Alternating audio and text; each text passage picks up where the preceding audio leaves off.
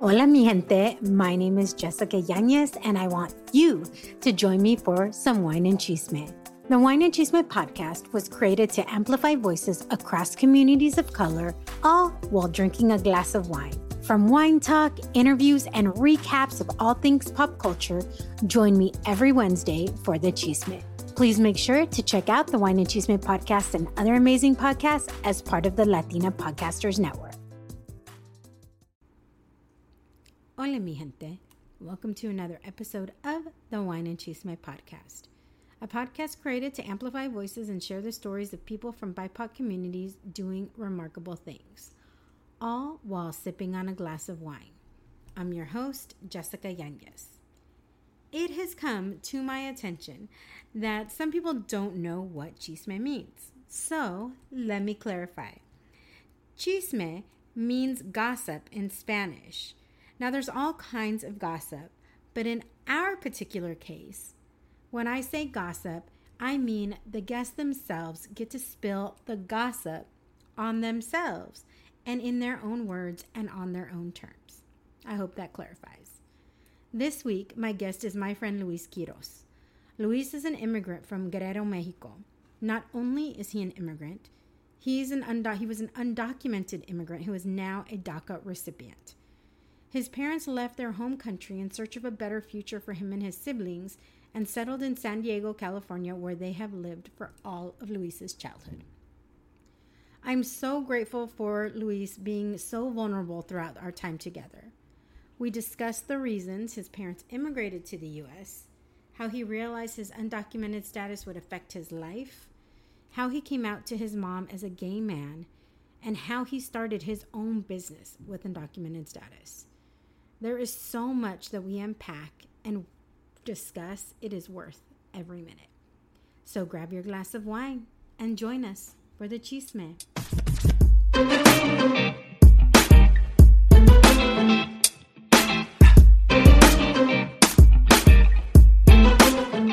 I mean, I wasn't gonna say. No, just kidding. it's okay if you did, because I I triple booked. I'm not even kidding you. I triple booked. I had a check in, I had a, a, site visit, and then I had the podcast. And I'm like, all at 12. And I'm oh like, how did I? I just assume that my weekends are open and I just like add things on without looking at my calendar. Right. But, so but, but like how is everything going on over there? Like i know when i was driving through everything started when i was in san francisco. Yeah. Um, how is everything right now? So um, you saw the pictures going around social media on tuesday when everything was it was pitch black like yeah. in the daytime it was dark. Like you had to have your house lights on and during the day like you couldn't see. And it was like a weird dark orange. It was weird. Um, from then on it uh, the lighting got better, but the smoke got worse. Yesterday and today, it's like the worst air quality I've ever seen. Over 280 particles uh, mm-hmm. in um, particulate matter, and um, that's at the very unhealthy level. So it's like good, moderate, unhealthy, very unhealthy. So we're at very unhealthy. So it's uh-huh. crazy. There's ashes falling. Um, the cars have like a light dusting of ash. It's like it's not normal. I remember two years ago when it was a, a big deal that there was fires in Sonoma. Mm-hmm. One morning we got ashes in, on the cars, and that was crazy. And now here we are with like three consecutive days of ash. Yeah, in San Diego we had you know there's a fire. Yeah. Um, but it's it's I think around thirty plus can 30% contained now but the first couple days it was the same thing. It was raining ash. Um, it was super i mean even now the sky is still not right. It's like it's that yeah where the sun is like that orange color. Yeah. So yeah it's been I don't want to say interesting because I don't. That's not the right word. It's just been really crazy. I mean, Surreal. our whole like our whole whole West Coast is on fire right now. But yeah. at least look, now I get to see you. I get to see yeah. your wonderful face and mm. get to chat with you and everything. But you know, there's. I've been wanting to do this since literally we met, and I was just like, I love him. Oh yeah, we vibed. I really, I really liked your energy. I was like, we're gonna, we're gonna connect. We're gonna definitely stay connected. Yes. Yeah. Which we have. Yeah, we have. Because now yeah. I'm like, hey, boo. uh huh. Yeah. Because I just love you so much. But before Aww. we get into all the chisme and everything, we have to get to the wine. I drink everyone, and I know I told you you're able to drink or not drink, and I know you've been working. So I am actually drinking a thousand stories Zinfandel. Ooh. The red wine, yeah, it's a bourbon barrel aged wine. So I've mm-hmm. never had it before. It sounds so. This is what it says about it. It says we release 1,000 stories Zinfandel in batches to reflect a unique mix of grape varieties, vineyards, and bourbon barrels. No two batches are the same. So this is batch number 56 that I'm drinking. Mm. Brimming, brimming with robust, eager flavors, batch 54 grants a full range of stone. Well, I'm not, I'm 56, so I don't know, 54, but it says full range of stone fruit from candied apricot to Bing cherry alongside luscious berries. The Come mid, on, luscious berries. Right? The palate, the mid palate reveals a sultry hint of grilled meats, plowed earth, star anise, and a hint of black cardamom. On the finish, our unique bourbon barrel aging process lent a bruleed caramel warmth to the wine, giving it greater depth and character. Okay. Uh, are you are you partaking with me today, Luis? You know what? I still have a little work to do. I probably will later this evening. So I'll cheers with you in spirit, though. Okay, but you'll be thinking of me when you drink later. Absolutely. Hmm. Oh, actually, I can really. D- now I need to smell it. I wish I would have smelt it before. Mm, yeah, you can probably get that. Oh, I can almost smell yeah. it just from your description. That oak barrel. Yes, this is definitely a different, like a definitely a different flavor, and I'm really digging on it but right. I'll be drinking it and sipping in it throughout the time that we're talking. Absolutely. But dude, let's get into the chisme. Let's talk. I know because you well, you've been doing like your little Saturday morning um, Instagram lives and everything, and obviously the more you've been doing it and the more you're talking, I'm like. This dude, I better get him on the podcast before he has nothing left to reveal. you are originally from Guerrero, Mexico. Yes. And you moved here when with your parents and siblings as mm-hmm. when you were a child. So tell me a little bit about like how old you were when you when you guys moved, the circumstances, all of that, and what specifically brought you to San Diego. Yeah, so my family picked up uh, out of Guerrero, Mexico, which is where I was born. Uh, I was not even one year old. I was maybe my mom says I was two months to six months. Like I can never get the, the my age exactly, but um, it was sometime between December January that we came, and I was born in October. So um, I've always just benchmarked it as January first, nineteen ninety. Although it was like a, it could have been a little before, a little bit after, but mm-hmm. that was the um, the migration. So we actually moved over from Guerrero and it was me and my brother at the time. Uh, my sibling, my sister wasn't born yet. Um, and yeah, and so we, I mean, from what I know, right, my parents were looking for better opportunities for us. They were really thinking of the future of their children. Um, you know, not that there is no future in Guerrero, because there is, you know, I still have cousins and, and other family members that are, you know, out there they're farmers or ranchers and um, they just wanted something else for us mm-hmm. and a different life and i'm forever grateful for that because i've been able to you know graduate from high school graduate from college and get an education things that a lot of us take for granted you know here in the states that are not necessarily readily available um, to people uh, in mexico and so yeah, so I've lived here ever since. So I pretty much know no other home. San Francisco, I'm sorry, San Diego, California, it's my home, right? I moved to San Francisco later on for college, but I grew up in San Diego and um, California. I'm a California boy. And so, like I said, I know no other home. And so it's really disheartening to hear the rhetoric around you know go back to your country you know go back to your to you know to where you're from. Yeah i was born there but i have no other connection. Like it's not like i could just go tomorrow and just like pick up where i left off. There's nowhere that i left off. Like this is this is my home here. Yeah. What made your parents choose san diego of all places? I mean because it's obviously the best choice but what was there what was the reason that they chose san diego there were already some relatives that had done the done the migration so they there was like um i think my my dad had a, a a younger brother that had already migrated and settled in San Diego, and we had like a they had like a cousin that moved up to like Santa Ana. So the whole Southern California, being so close to the border, also was also attractive because uh, they wouldn't have to like you know trek any uh, much further mm-hmm. once uh, settling in San Diego. So that was primarily why, and I'm so happy they did because it's it's just one of the most beautiful cities, as you know, and the weather is perfect, almost perfect always. And that's one thing I do miss living in the Bay Area now. It's like we don't get beach days like you do down there in SoCal. Mm-hmm. So like those are the one of the I was a beach bum growing up. Like anytime we could, I'd be at the beach, and yeah. uh, I do miss that the most from not living in San Diego anymore. So when your parents came, did they were they documented or undocumented when they came across?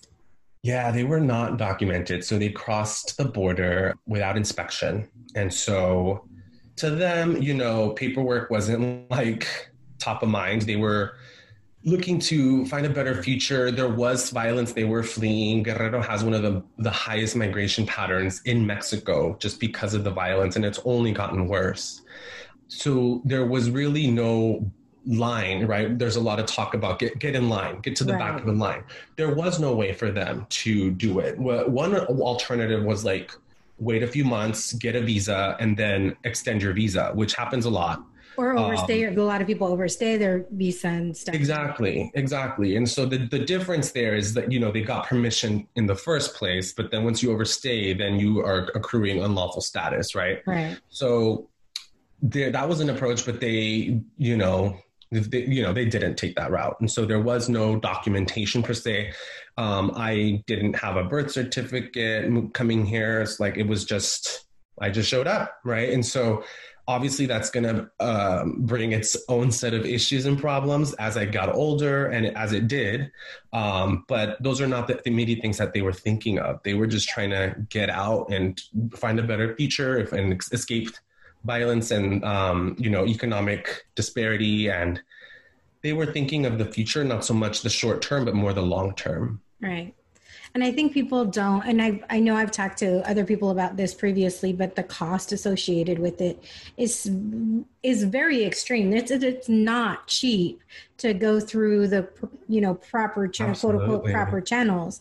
And if yeah. you're fleeing a situation that you don't you cannot safely keep your family away, you know, in anymore, the, you're just like let's just get out of here and let's just exactly. try and be safe and and find a place where we can raise our family. Exactly right? Like looking for a lawyer and going through all those channels and paying for a lawyer those are all luxuries that were not awarded to my family and they just they didn't they couldn't wait for that. Like you said those were privileges that they just did not have.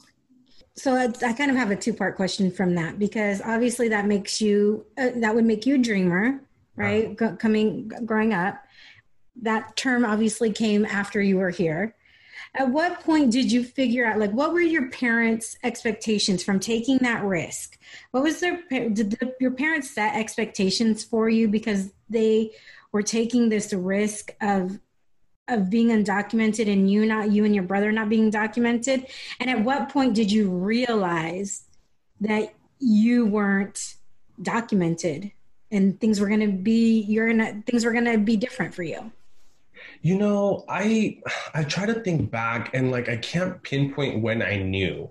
Um, it was definitely early on. Like I wasn't masked or masked from it or what do you call it? Not that's not the right word. Um, it wasn't hidden from you. It wasn't hidden from me, but it also wasn't like you know discussed yeah it wasn't something discussed and i think that's what it was. It was taboo. Like it's just yeah it is what it is. We don't talk about it. Like don't worry about it. Mm-hmm. and um as are so many things in our culture. As are so many things in our culture right? We just don't talk about it. We don't talk about it. Maybe it'll disappear. Maybe it just won't come up exactly. Mm-hmm. and so we just didn't speak of it. I knew i was because uh, i knew that there was something up because um I wanted to join the swim team when I was in um, like freshman year in high school. And um, I was super stoked because there was a pool and like you could join the swim team and do swimming after school. And so I went and tried to sign up. And uh, the first thing they sent you home with is like proof of insurance, right? You need to have health insurance. Um, and so I was like, all right, mom, let's, you know, where's my paperwork? Like, let's get it. And so I did not, first of all, I did not have health insurance and I didn't understand why. And then I was like, all right, well, then let's get health insurance. And then um, as I was, I did a lot of the, the filling out of forms and I did a lot of the translating for my parents. And so I just was doing my research and trying to get myself insured, and it was impossible because I didn't have, uh, you know, proper identification. I didn't have a social security number, and I was like, "What are all these things that I don't have? Like, where do I apply?" And then I would go on the Social Security Administration and try to get an application for a social security number, not understanding right that my um, that I ultimately was not going to be able to get any of these things. And so it was through trying to join the swim team that I discovered all the barriers that were going to be lying ahead in order to do simple things join a swim team get a driver's license apply for scholarships apply for college like uh, that i think that was the beginning of those hurdles i was going to have to jump and uh, or, or, figure out and, and navigate so i guess long answer to your question i think i was like around freshman year that i kind of figured out like this is not going to be easy. Right. Knowing that, or maybe they didn't know that, what were their expectations of you like growing up here? Because obviously they brought you and your brother here for a reason, right? So were they very vocal about what those reasons were? They were like, look, we came here to give you better, or were or was it something that you just felt like you knew your parents came here so you put the pressure on yourself yeah, I mean, there was definitely pressure on my parents' side. Like they were trying to push me more towards like academic careers. Like I remember them saying like about looking into being a lawyer. Like my mom and dad were like, "¿Por qué no uh, investigas de, de, ser abogado or licenciado?" They would call it licenciado. And I always drew more, uh, was drawn more to the arts. So like dance and performance and theater mm-hmm. uh, was more my my thing. And they never shut it down. Like they were super supportive. Whatever I wanted to do, even though like their first choice would be like be a licenciado, like they did not shun me or discourage me when I, you know, when I was pursuing the arts more. And I loved that about my parents. I did never felt there was a, a expectation. I always felt supported. And I think maybe that that has to do with with them that you know they didn't really have a choice. They had to put food on the table. That was number one priority and you know care for a family. And they were young parents. My mom got married at 15 years old and had her first child at 16 years old. Oh, wow. Like that's that's such a different lifestyle and and you know just life that I think it was like a lot less pressure on their kids, uh, mm-hmm. and so I definitely did not feel that. Although that's not the that's not the same for all families. You know, I, I definitely know families that immigrant families in particular where there's a lot of pressure to be a doctor, to be quote unquote you know successful with like yeah. a high career job. Right. So you were saying in your freshman year it was kind of when you figured out all of these hurdles that were ahead. So when you decided to go to college, how did you approach that? Like what was because honestly, I grew up in San Diego. I grew, this is where I was born, so I have not ever had to deal with that. I dealt with my own mental hurdles, but mm-hmm. like being a teenager is already hard enough them finding out like all of these things like just even joining the swim team like you said is even more difficult. And then you want to do something beyond high school and you've realized for the last several years it's not going to be so easy. So how did you approach that and what was like what was the your laid out plan so to speak? You know i was always the optimist. I always i always and still do always look for the bright side and look at the glass half full I think what really helped me during those early years in high school and like planning to go to college was the um, I forget the name of the program. My apologies, but it's basically those programs that help you kind of navigate from high school to like Avid. Exactly, it was like Avid. It was a specific uh, partnership with SF, uh, San Diego State and my high school, Hoover High mm-hmm. School and I forget what it was called, but some sort of like scholar program, right? Where they were like they're like encouraging you to, to apply to, to San Diego State and any state university. Actually, they weren't really pressing us on SDSU, although it was a SDSU program. Right. But the the faculty there, I remember two young ladies that were super helpful. And when they when I when I told them that I was you know undocumented, this wasn't going to be just like a, a straight line kind of thing. They really helped as much they could. There were not that many resources back then. This is 2005, 2006. This was before Dreamers were really a thing. They were already advocating, however, for the Dream Act back then, and it passed the state, the House. It, um, it passed through Congress, but it did not pass the Senate. And um, they were, and by by these faculty members helping me. Like they were in tune with the news. Like they were like, Luis, congratulations! Like the Dream Act just passed the House. Like we're that much closer to it passing the Senate. Like keep your keep your hopes up. You know, uh, have faith. And I was optimistic, but it ended up like not working out. But I think knowing that I had people supporting me, knowing that there were scholarships available for folks without a social. Uh, like I did my research, like I really dug deep into uh, FastWeb, which was a scholarship site back in the day. It might still be around.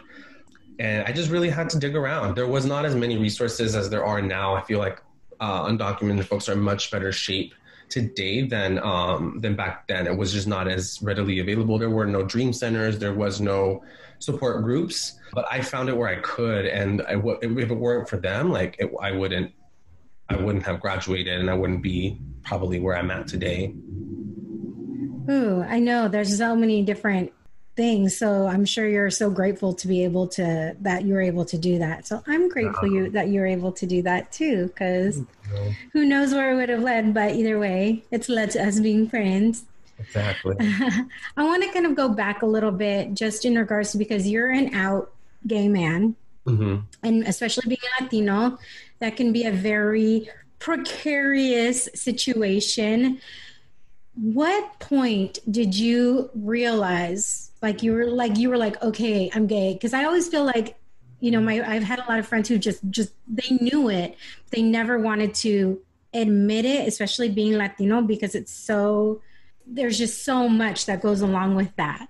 Mm-hmm. Um, and how long between you knowing this did it take for you to come out to your parents? I knew I was gay probably when I was four years old. Like I was pretty in tune with who I was. I was a I was sassy. I was opinionated. I uh, not that that's equivalent of being gay, but I just knew who I was. Like I knew me. And so I knew I was different. I probably didn't know I was gay, gay. I just knew that was something unique about me, right? Mm-hmm. Maybe and it, it, was like during puberty that I kind of discovered that I was not attracted to girls, but You're like, I knew that's was, not doing anything for me. Yeah, like I had girlfriends, believe it or not, in middle school. I had like well, you're so cute. I Aww. could totally see girls like oh, oh, Luis. Like I could totally see that. No, I mean, yeah, yeah. But um You're like, oh no, okay, yeah, yeah. um, but I definitely, definitely called me like called my attention to like my my guy friends definitely called my more attention than my girlfriends and so mm-hmm. i was like mm-hmm. yeah something's up but i was definitely in tune with my what i'm trying to say like i was definitely in tune with with who i was and knowing that i was different Mm-hmm. I didn't come out until after high school. So I was like, I guess closeted, right? Because I knew who I was and I was doing my thing, but I wasn't out to the world. I think I did come out to one, my best friend, when I was um, a junior in, in high school. So I did come out to her. It wasn't until after high school, after my first year in college, that I came home uh, during a spring spring break, and I um, finally came out to my mom. What and did you was, tell her? What? Like, what, what did, you like? Yeah, like, how was that yeah. coming out? So I was 18, so I, I, was finally 18 that spring, and I sat my mom down. I was with my siblings, so I was with Melly, um, and we sat mom down, and I was like, Melly, this is I'm gonna tell mom, and and Melly was like, Are you really? Like, oh my god, I want to be there, and so. um and so I sat mom down. I remember it was nighttime and it, it, was just mom home. Dad wasn't home. And I sat mom down on the couch. I was like, I have something very important to tell you. Like, I want you to know I'm not uh, who you, I'm probably not who you want me to be, but I am gay. Like, soy, soy gay. Así le dije. That's what I told her. And she paused for a moment. It was a very awkward, uncomfortable pause. In my mind, it was like, she's gonna hug me. She's gonna tell me she loves me and she doesn't care because i'm her son. Just those beautiful coming out stories you see on the on tv or you hear from other people. Right. And it was none of that. So it was like it was definitely none of that. She like i said paused and kind of shook her head and said don't tell your father. And that my heart sank yeah. It was not what I expected. It's not what I hadn't imagined. It was not a tear jerky hugging moment. Mm-hmm. It was just boom, don't tell your father. Like the shame, right? It was just right. instant shame. Like what else was I supposed to feel? I felt she was embarrassed of me and ashamed of me and uh, it just didn't feel good. It didn't go as planned, I guess you could say because I think in that moment you're hopeful, right? Like you said, you wanted, you were like thinking it was going to be like, it's okay, you're my son, I love you no matter what. In your head, you have this beautiful moment built up, and in reality, it's like a thud. Hmm. Hmm. And and um, it was a tough pill to swallow, and and then later she, you know, later on in the conversation, she said, you know, I'm gonna pray for you, mijo, like you, God's gonna send you a woman and you're gonna have a family. Like I just know it in my heart. And then it got into the religious talk, right? How it's a sin and I'm gonna burn in hell, etc. And it just went south. Like it wasn't what I expected. It wasn't what I wanted. It wasn't the perfect coming out story that you know I dreamt of. To this day, I have not told my father. You haven't. I think he knows. Yeah. I mean, I'm his son. And I um we don't so my parents it was just before college my parents were separated not by choice. My dad was actually deported. Uh, we haven't talked about that yet but just to kind of uh, give context to this so my dad was actually in Mexico. There were plans for him to to get a lawyer and try to come back. There were you know my mom was trying to do all that stuff. And so while he was away we were still in contact on the phone to this day, like I haven't seen him since he was deported. That was over 10 years ago. So he's been just out of my life physically, but but we speak uh, irregularly. But once in a while, there'll be a WhatsApp message from him that comes through, right. or during my birthday, like he'll call. He does his best to call at least during well, you know, once a year, maybe twice a year during the holidays, you know. But it's not a typical family relationship you have with your parents yeah, I haven't told them, and if I ever did, I want to tell them face to face. I wouldn't want to text them or say it over the phone, you know. So I've struggled with that. Like, when when is the right time? But like I said, I think he knows. It's not like it's a secret. I, you know, if he did have a Facebook, he would see that I'm very happily in a relationship and that I'm very happily living my life, and I'm not hiding anything. But I, but I haven't physically, like verbally, told him face to face. How has your relationship with your mom evolved since you've come out? You know what's funny? Just the other day, I posted a picture. She's on Facebook. My mom's on Facebook, and I posted a picture of me and my partner. And she called. Because you just celebrated an anniversary, right? We just celebrated two years. Happy anniversary, boo! Thank you, thank you, thank you. And she she saw the picture because she called me shortly after, and she's like, "Hi, mijo. I just wanted to see how you were doing. I saw the picture of you and Marco. Congratulations." She's like, "I was gonna comment on it, but my phone rang and then when i went back to the feed i didn't see your picture anymore which i don't know that it's fully true. I just don't think she wanted to publicly acknowledge but the fact that she called me and personally acknowledged was a huge step. That was huge because i happen to we have never spoken about my relationships or my sexuality outside of me coming out. It's mm-hmm. never been said. And so fast forward to all this time where i'm like living my best life and and posting online she's never acknowledged it to this moment, that was really big. Oh my gosh, I love hearing that because I think so many, again, I have not had to deal with it. So I don't even want to pretend, right, that I've had to have that struggle because I haven't.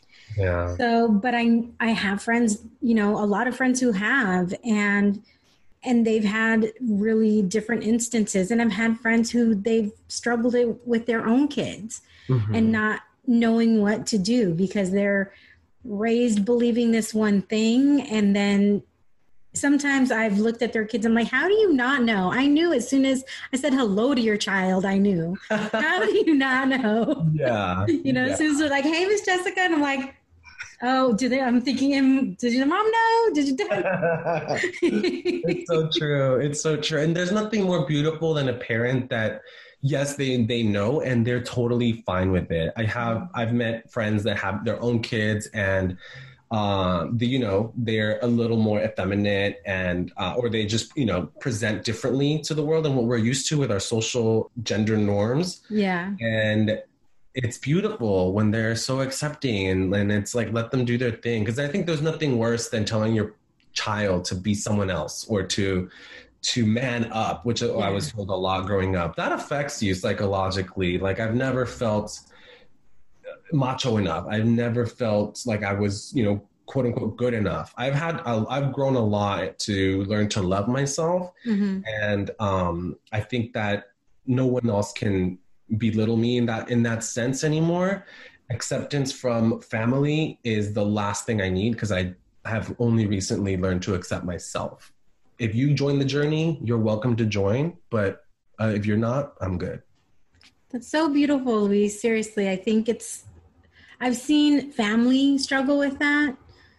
I have a, a cousin who has since passed, but I remember growing up, I always used to think like I didn't know what gay was, right? When you're little, you're not sure what gay was, but I knew that Robert was different. Like I was like, there's something different about Robert. Not that I knew what it was. And he was probably like 13 years older than me. So it's hmm. not like we grew up together but I knew that there was something. So when like everybody knew, everybody knew Robert was gay, but nobody wanted to talk about it. Nobody mm-hmm. wanted to say anything. And I'm like, who like who he is is not changed. Like does it it's so and then I remember in seventh grade there was another person who has since passed um, ran the student store, and you knew, like, come on, if you went to the student store and Mike's telling you you need a Vogue before you can get something from the student store, come on, Mike. Yeah, come on, you know, you know. so I can't even imagine the struggle that my cousin went through, right? Yeah. Because it was always this secret and nobody wanting to And that's why i was saying like we have something within our culture we like to have all these secrets and everybody knows everything but nobody, but nobody says it yeah nobody talks about it.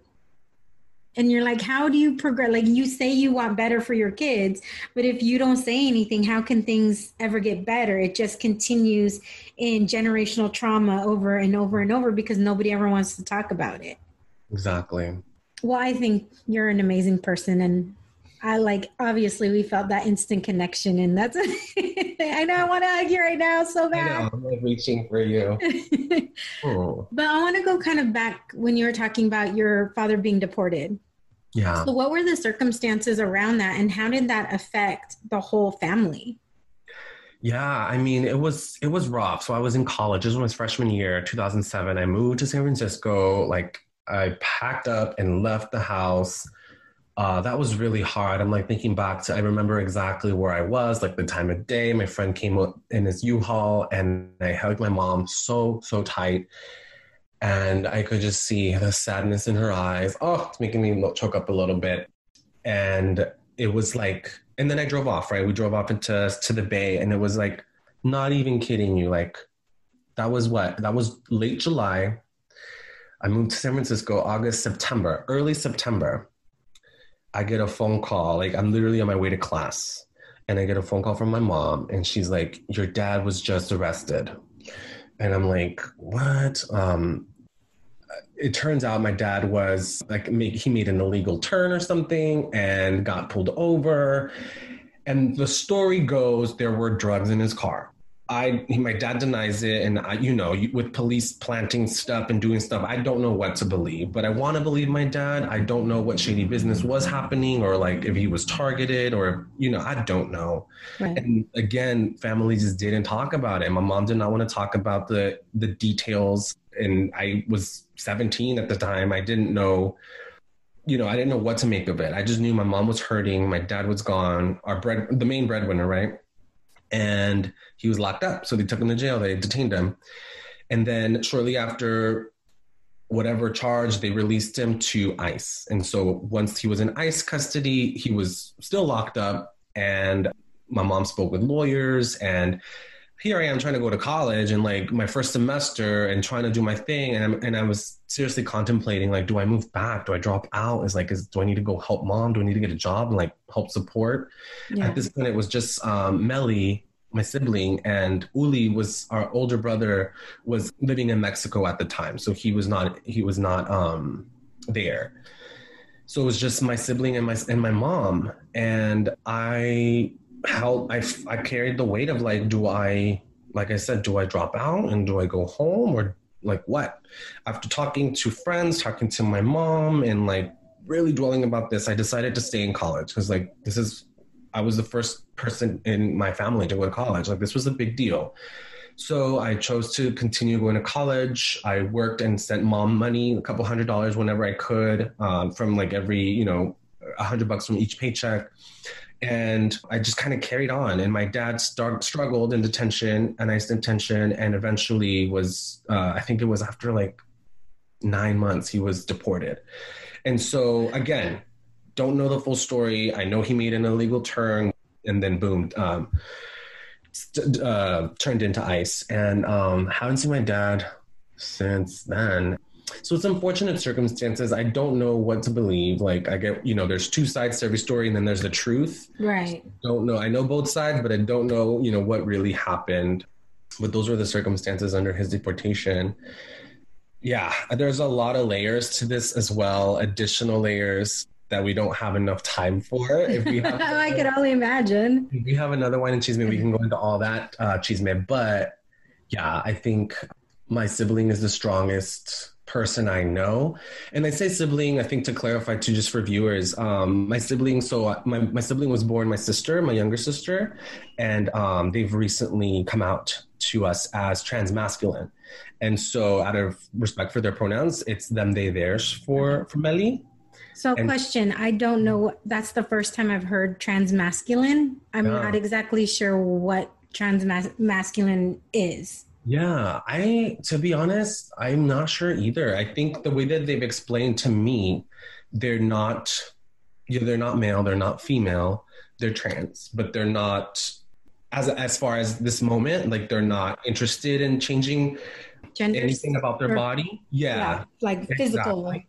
Physical physically they're not interested in changing. So their their identity their gender identity is trans masculine and so yeah i think that was the first time i had heard of it too um, originally. But uh, from what i understand is they're not interested in changing their their body currently. And so they identify as uh, more masculine trans masculine gotcha. Yeah. Yeah. And I have to look like literally do some more research on that because there's always I feel like because gender really can be a very fluid, you know, it's almost like a fluid thing because mm-hmm. body parts do not always match what, no. you know, people's identity within who they identify as. Yeah.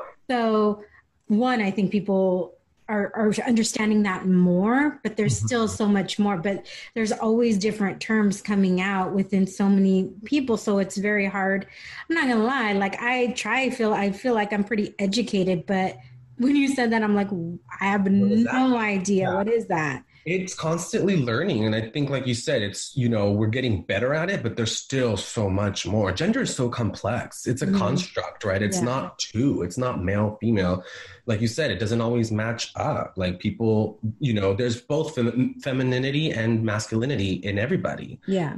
Uh, in terms of literally like physiologically we have both hormones. We you know men have estrogen yeah. and um and testosterone. Like it's it's a balance and it's not one or the other. Like it's a it's a spectrum right? Yeah. So, uh, that is something that i think a lot of us are still learning and i'm so proud of my sibling because of they're owning it. Like they've always known they're not you know their body's not who they are. It yeah. doesn't represent who they are. And so they have done a lot of work on themselves and i'm so proud of the work they've done. They've educated me so much and i think we have a long road ahead in terms of understanding all the complexities. Yeah. And, and for good reason because like i said it's not it's not binary. It's not one or the other. It it's really is a, a fluid spectrum. Yeah. And if you identify as one thing in particular that's okay. Like i feel like people yeah. think that they're under attack because there's other mm-hmm. things. And it's this thing where you're like, no, no, no, no, you're not under attack. It's just knowing that there's other things outside there. I identify as a female. I identify, you know, like I don't, yes. I don't identify as a trans or as this or that. I just identify as a female. And guess what? That's okay that I identify as female because exactly. that's how I feel. But exactly. if I were to feel different, then that doesn't negate who you are. And I feel mm-hmm. like the people try and make that association. You exactly. know, just because somebody is something, they're trying to negate who somebody else is. No, that just means we need to make room for others as well. Exactly. Well said. Um, you are you went to school, you graduated, you decided to stay in San Francisco, and I'm so sad I didn't get a chance to see you when I was there. Things, no. but that's when the fire started, and that's when everything was getting. Cra- oh my gosh! Did I tell you? It took like we were drove from San Francisco to Santa Barbara, and I had my two nephews with me. Yeah. And I mean, I don't have that in my car. I don't have where they re- you can recycle the air in your car. Oh no! So I every time I would turn on the AC because it was getting warm, I would turn on the AC, and then you could just smell all the smoke coming oh, through. No. And then I'd have to turn it off to try because we were getting trying to balance it to keep cool. Yeah. And then also, oh, I didn't want us to breathe so much smoke. And finally, I had to tell my nephews, I was like, you guys, we're going to have to just be hot for a minute because I don't want us breathing this air. Mm. And I know, you know, I was supposed to see another friend who lives in Oakland. We were going to go across the bridge and go have dinner with her. And she was just like, the air is so bad, I'm getting a headache. And I was like, girl, it's okay. Cause I got a headache just driving around. So I'm so sad, but that won't be the last time I go to San Francisco. Oh no, we'll definitely see each other. but you will currently work with merchants along the Mission Street corridor in San Francisco. I do. Yes, I do. So tell, like, what is first of all, what exactly do you do, and what is the Mission Street corridor? Because I'm not familiar with it, and I know if you're not in the San Francisco Bay Area, that yeah. might not be something that you're familiar with. Yeah. So the Mission Street corridor runs along the Mission District which is the Latino um, district here in San Francisco. And the corridor starts from uh, 16th Street all the way through 24th Street, pretty much. A little further, actually, down to Cesar Chavez. Um, but there's like how many blocks in between? About 10, eight to 10 blocks of uh, just shops, mom and pop shops and so that's what's considered the Mission Street corridor. I, um, b- prior to the pandemic starting um, and the shelter in place starting, I was working with the city of San Francisco. We launched a campaign called Mission Loteria to get folks out and about to discover new shops and um, visit mom and pops. We hosted events inside different venues um, down the Mission Street corridor and really tried to bring more foot traffic and just awareness of these small businesses because this small business is really the heart of a community. Yeah. And absolutely. so it really is. And my, my mom was a merchant on university. So this is why like it's so near and dear because I see how my mom worked so hard for her business. And it was just her. A lot of these folks don't have part-time workers or other workers. It's them. Yeah. And and they don't always at least my mom didn't have the tech savvy and the support for doing social media and for doing digital marketing and having a website and doing all that so my role with the city and um, now with my current position with one of the organizations in, in the mission district is to kind of help these businesses align with the digital marketing component of owning a business and try to amp up their social media. And there's still a lot of work to be done. Um, and a lot of those barriers, however, are, you know, digital barriers. You know, it's not always accessible to to everybody. And after the pandemic, you can just imagine like it's it's really taken a, a big toll, and we're really trying to ramp up efforts to keep our businesses because as things are progressing, doors are shutting, folks are not coming back, and we don't want that. So we want to change the trend. So um, I work heavily with with the Mission Street corridor. I also have my own private clients that I work with throughout the city, and it's it's a team of of me and a couple others um, that I work with closely to create these campaigns and generate buzz online, create content, create these strategies for them. Um, it's a lot of work and it is some of the most rewarding because when you really see the the rewards of your efforts, mm-hmm. it's what makes it all worth it. When you were first starting this, were you finding people were being hesitant about participating or were they really excited or where, where did they fall within that? With the Mission Loteria campaign in particular? Yeah. Yeah, it was definitely like I who is this person? Who's this new person? Who's this new guy talking about this lottery? Like what are you talking about? It definitely took a while to um, to build trust, but I think as people started seeing my face more and recognizing that I was legit, it got a lot easier. But yeah, it was a little tough at first and I think that's the biggest thing too, because these communities do get targeted for a lot of bad stuff like not uh, what do you call it? Uh, fraud right? Fraudulent activity people that are not always looking in their best interest. So that's always a barrier to to uh, overcome. But once we once i got through it was definitely easy and easier and people started participating. And um, it's one of my favorite campaigns that i've done to date. We're actually looking into re- revamping it now that businesses are starting to reopen businesses are doing outdoor service and things like that.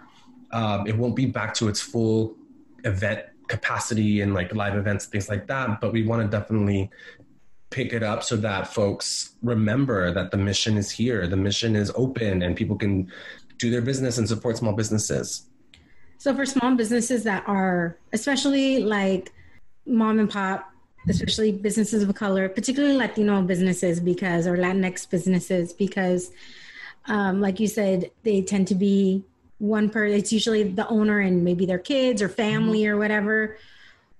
If somebody is looking for that or somebody wants to bring that like say my parents don't own a business but say my parents did own a business and i wanted to bring this and say hey you should do this. What are always what are the biggest hurdles that you've heard or the biggest? The biggest challenges? Yeah like w- when mm-hmm. people are saying like what is the the biggest obstacles that people see or that you've had to overcome to get people's buy-in in something of this? Because especially being like i'm kind of thinking also like it being like barrio logan right? Yeah exactly and people are a little bit hesitant to jump into technology sometimes and to do these things so what are the biggest obstacles and how do you usually sit like help get their buy-in for that yeah. Yeah. The biggest challenge and the biggest obstacle is technology. A lot of these businesses, uh, the owners are, you know, not tech savvy. And so to manage, even though, you know, it sounds simple, right? Launch a website, like a one page website with your contact information and do a couple of social media posts. To some people, that sounds super easy. And to some, it's so daunting. And I think that's been the biggest challenge with this demographic is getting them comfortable with technology. And, you know, that's definitely been the biggest challenge. I'm not to lie. And so, um, with my organization, we're we're launching a digital literacy campaign to try to break down these walls and try to make it so it's not as anxiety inducing and scary and really teach that it is as simple as taking a picture and uploading it and showing them exactly how to do it the step by step. So um, we're working on a series of videos for for that in order to to share those and make it less, um, like I said, anxiety inducing for folks to not be scared of the internet. Yeah. I think that internet can be um, a, a big tool, especially for a small business. It's just kind of getting past those anxieties because it really does cause a lot of anxiety to a lot of folks. Mm-hmm. So that's been the biggest hurdle. Or people that just don't. Uh, a lot of people don't have computers, so like you know, designing a website, even though it's a simple website, like it can still be super daunting without a desktop or a laptop. Right. It's really those little things. And so as a team of like one or, you know, with this, with a small team with me, like we can't possibly do it for everybody. Like we, we do what we can little by little, but it doesn't scale, right? We do need to teach these basic skills of computer literacy, digital literacy, so that we don't have that barrier to try to reach at scale. When I asked what your one word to describe your life was, you said resilience. Why are you looking at me like that? You're like looking at me like, uh. Who said that? so tell me, why did you choose that word, resilience? That was hard. I remember I actually emailed you and I was like, girl, these questions are hard because they're deep. they're deep. They're deep. Yeah, because like, I had to sit there and, I, and think for a minute. Yeah, I chose resilient because earlier in the chat today I said, I'm an optimist. I always look at things at the positive, and I always see the glass half full.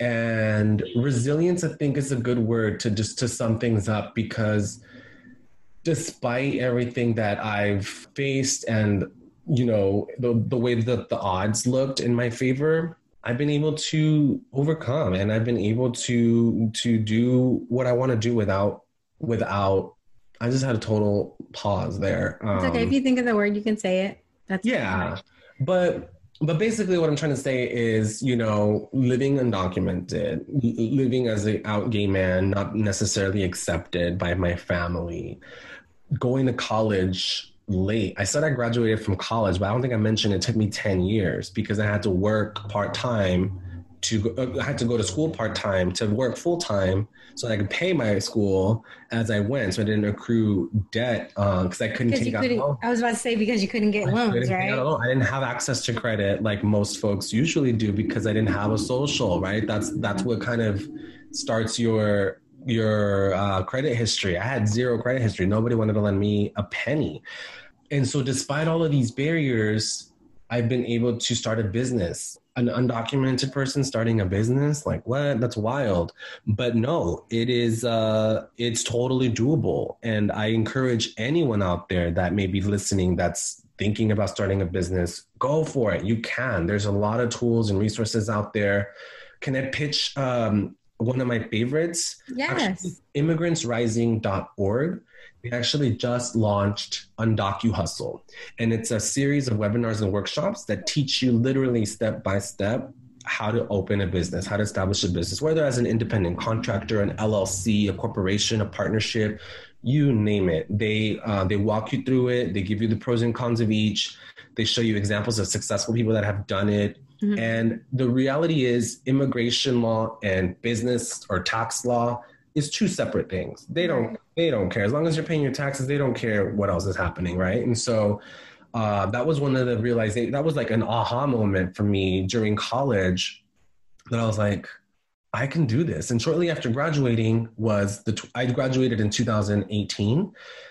We had a presidential election in 2016, right? Mm-hmm. It was like I was getting close to graduating, and I was like, at the time I, am currently DACA as well. So at the time I was. I was about to ask what your status was right. Yeah, now. so I'm currently so I was undocumented for most of my life, and then it was like 2012. I want to say I first applied for my for DACA, and I've had DACA ever since. But with the election and as what we're seeing now, they've cut the program in half. So now you have to apply every year instead of a two year program. It's and it's what eight hundred dollars or something like yeah. that to apply, or six hundred.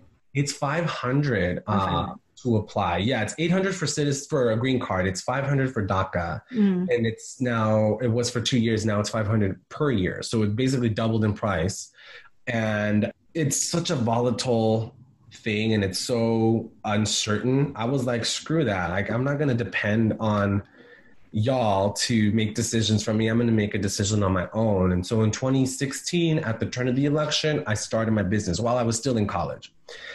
I started very informally. It was not a formal business, but it was like a year later into it once I got my first client and I started like seeing this could be a real thing. Right. I formalized my business and Immigrants Rising was a huge resource for me and gave me the confidence and motivation to know that it was possible. And uh, I encourage anybody that's thinking about it to definitely check them out. I'll make but sure to for, put that in the show notes as well so yeah, people can click over. Sure.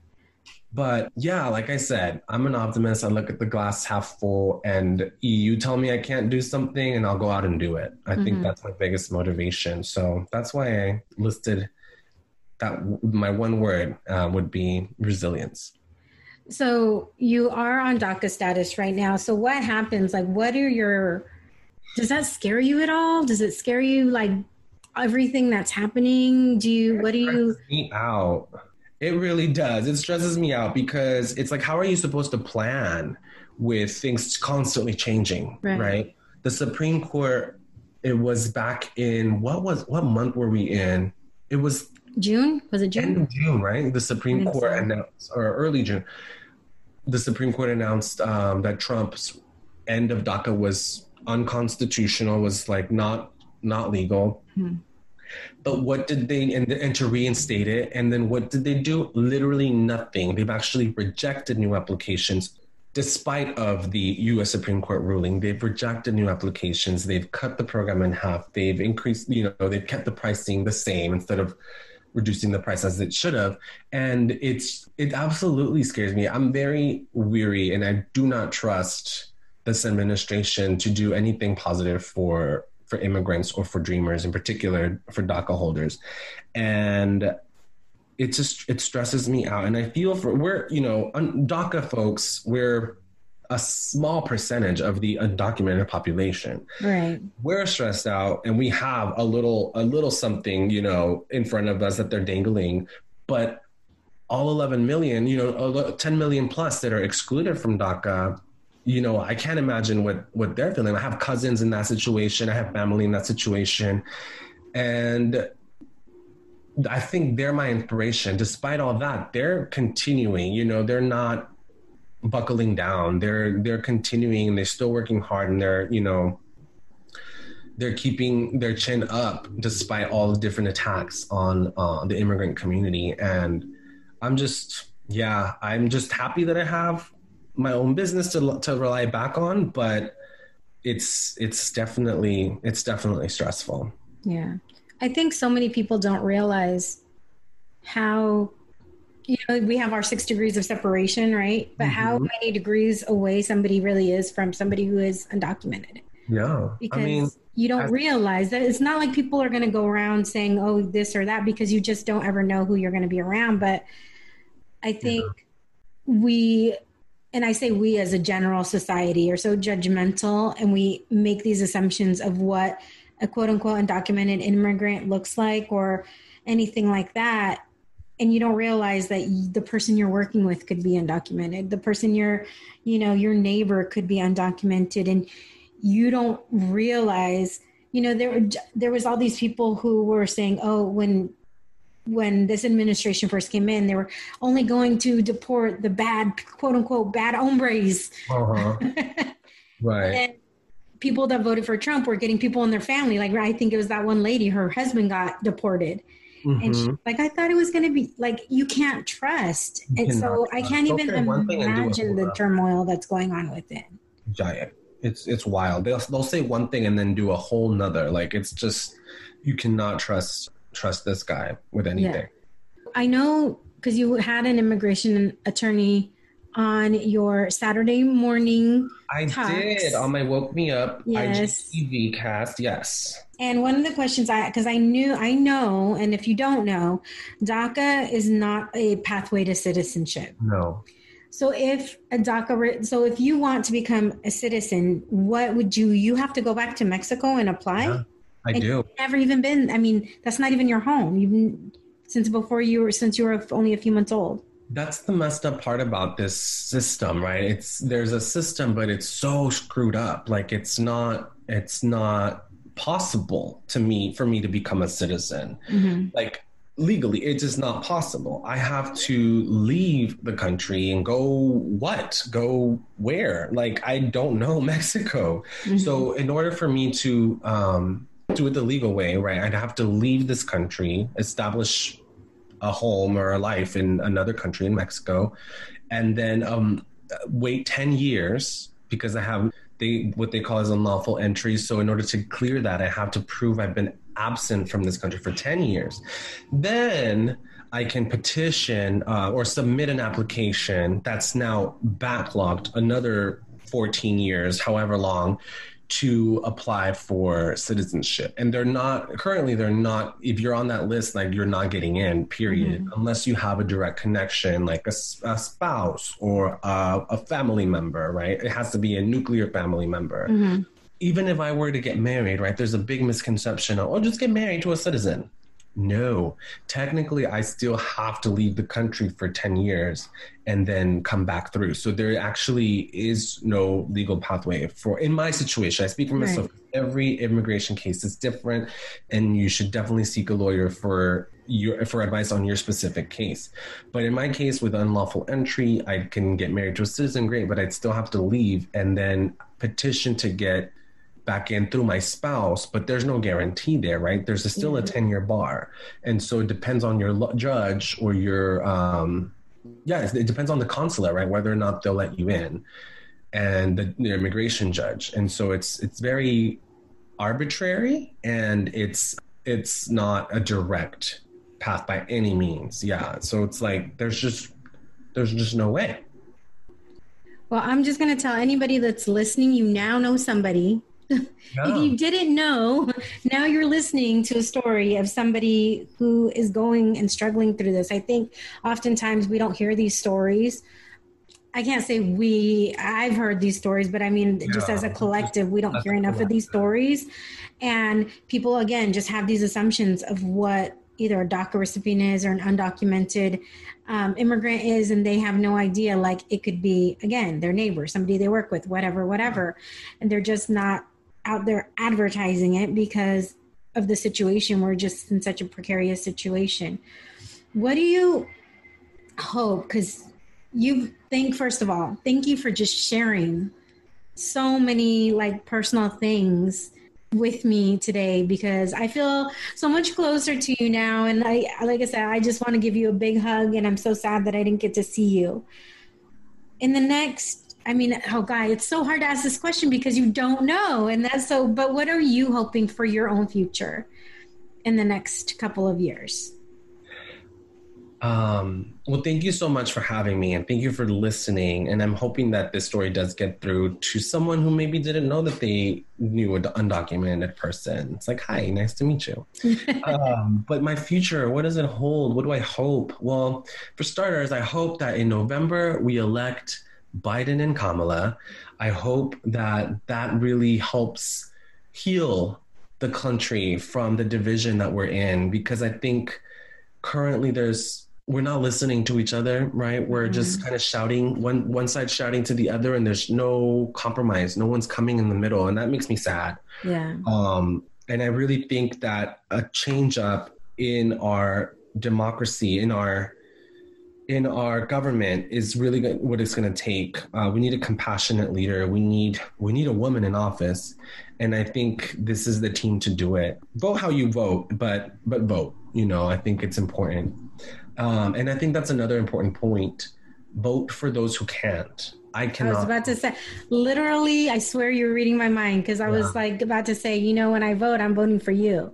Thank you. And I do do appreciate that because you're behind me there's 11 million other folks that can't vote and this is their home. This is their livelihood. This is their their country despite it being it, despite it feeling like you're not welcome here every time you turn on the news and every time you you see a, a post about you know go back home go where you belong this you know go back to your country like this country doesn't want us but this is our only home. This is our home. And so by you voting for for for me you're voting for all 11 million of us. Man i just did my makeup. Oh. and i'm crying. But yeah it's so true jessica and i and i i'm so happy that you you caught that right? Because yeah it's it's important for us that that don't have a voice politically. It's really unfortunate because we this is we live here this is our country just as well. And for us to not have that voice not have that power and for somebody like you that has that privilege and to know and to acknowledge it right? And to and to cast it with that much more power i think really speaks volumes. Whew, that's a lot. um, I want to kind of end on a really high note because you have with Instagram Reels. Oh you are becoming your own little in IG celebrity, and you're cracking me up because the things that you post. If you need a laugh, I will make sure Luis gives his, you know, handles at the end. But I just need to stop crying. um, and what you're, the things that you're sharing and the things that you're doing and the characters that you're putting together. Oh my gosh. I just die every time. I'm like, what is this boy putting on now? What is he doing today? Yeah. When you have that wig on and you're like, it like bump into somebody and you're like, I said, excuse me. I so much traffic from those things, and you're you're they're hilarious. What prompted you to like start doing those? Because you were you weren't doing a lot of them and now like you're like on it. I was not. So i think what prompted me was reels came out right? Instagram launched reels which is like a copycat of tiktok. Mm-hmm. and anytime there's something new i know instagram you know really wants you to use it. It's there for a reason. So it'll favor right. it in the algorithm. So i was like you know what? Let me give this a shot. And I wanted to post content that was so different from what I normally post, which is can be political, it can be educational, or it can be just a cute selfie. I wanted to be raw and and dirty and um and unkempt. That's why those wigs are so nasty. um they are and, really nasty. And more than anything, I wanted to be goofy. I think I intentionally wanted to, to make people laugh because we are in such a dark time in in the world. I mean, mm-hmm. California is on fire. We're during in a pandemic.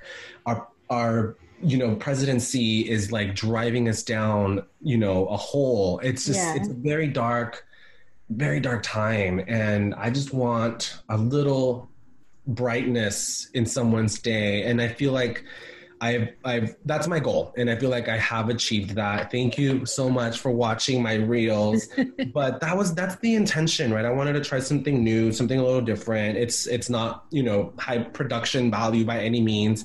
I have a closet full of wigs because of Halloween and just all kinds of random occasions. And so mm-hmm. I was like, let's put these wigs to use. And so I just one day, um, I think my first reel I did the the tap tap tap in challenge with Saweetie and it got like a couple thousand views and I was like, okay, like I'm onto something here. Yeah. And then at the park with my friend, we did the whole bumping into each other video and I'm like, oops. And then he's like, excuse me, I said oops. Uh, and that got over 20,000 views. And then like it just started kind of picking up from there. And um, there's more reels coming. And so stay tuned. But I just wanted to make people smile, make people laugh, a little brightness in this dark time we're in. Mm-hmm. Well, you are definitely bringing that for sure. I need to, I have yet to use Reels because I just, I get impatient, right? Because yeah. you have to do all like, and I'm just like, it can be it can be time consuming and it's kind of taxing but let me tell you once you get your first it took me like four or five to get the one that I was like, oh, this is it. But once you start getting, once you get to that one, however yeah. long it many takes it takes, you start getting the hang of it. Just like anything, right? It just yeah. takes practice. But yeah, it is different. um, make please make sure to give what your social handles are, um, so yeah, people can follow you. On Instagram, you can follow me at I am Luis Quiroz, and that's L U I S Q U I R O Z. I am Luis Quiroz. And on Instagram, you can also follow me from my business page at Trending Socials. That's Trending Socials with an S at the end. And that's my business account. Um, I'm not as active on that one because I'm so busy with my clients. But oh my God, social media marketing world where we met. Remember, I uh-huh. asked um, our girl, Jasmine Star, I was like, hey, girl, like I'm struggling with my content and she suggested that that I that I prioritize that. So I have not put those that advice into action, but right. follow me and I sure will. Well, Jasmine Star, when I met her, told me she was going. When I told her the name of the podcast, she was first. She was like, "How did nobody ever have that before?" Right. And yeah. then she's like, "I'm going to be your 100th guest." Woo! So I messaged her and I'm like, "I'm this is like we're 60 away or whatever it was." I think I was like, "Just so you know." Yeah. And what is something that because there's la- two last questions. Yes. One is what is something that can make you smile no matter what? Oh, um, besides me, obviously. Oh, I think pugs. No matter what, a pug will brighten my day. Like seriously, I have I follow a couple pug accounts on Instagram, and always puts a smile on my face. So now I know if I just if I see something whatever, I could just text you a pug randomly. Okay. Absolutely. Yes. And then we always start with wine and end with wine. So what is your favorite type of wine, red, white, or rosé? Or do you have a and do you have a specific label? Mm, I love red. I always default to red. I just love the richness of it. Um, but don't get me wrong, I love me a rosé on a nice hot day. Depends on the occasion, but my default is definitely red. Mm-hmm. And I think Merlot. It's my it's my go-to. I like just the the um the density and the notes, but I don't have a specific brand, and I I don't think I've, I have a sophisticated palette yet. Enough and sophisticated enough palette to be able to like really distinguish. I'm working on it. I'm like ditto. I'm working on it. But but I think my go-to is Merlot. Yeah. So, Luis, I mm. love you so much. Oh, thank you, you Jessica. so much for, like I said, sharing your story and being so vulnerable. And you made me cry. Oh, because. Well, I mean, thank you for for having me, right? And thank you for listening and giving a platform, you know, to really discuss these issues. And um, yeah, I'm so grateful, and I'm so happy that I was able to be a guest on your show. It took long enough, damn it. It did. It did. But I love you. I will always love you. And muchísimas gracias, my friend. I love you, Boo.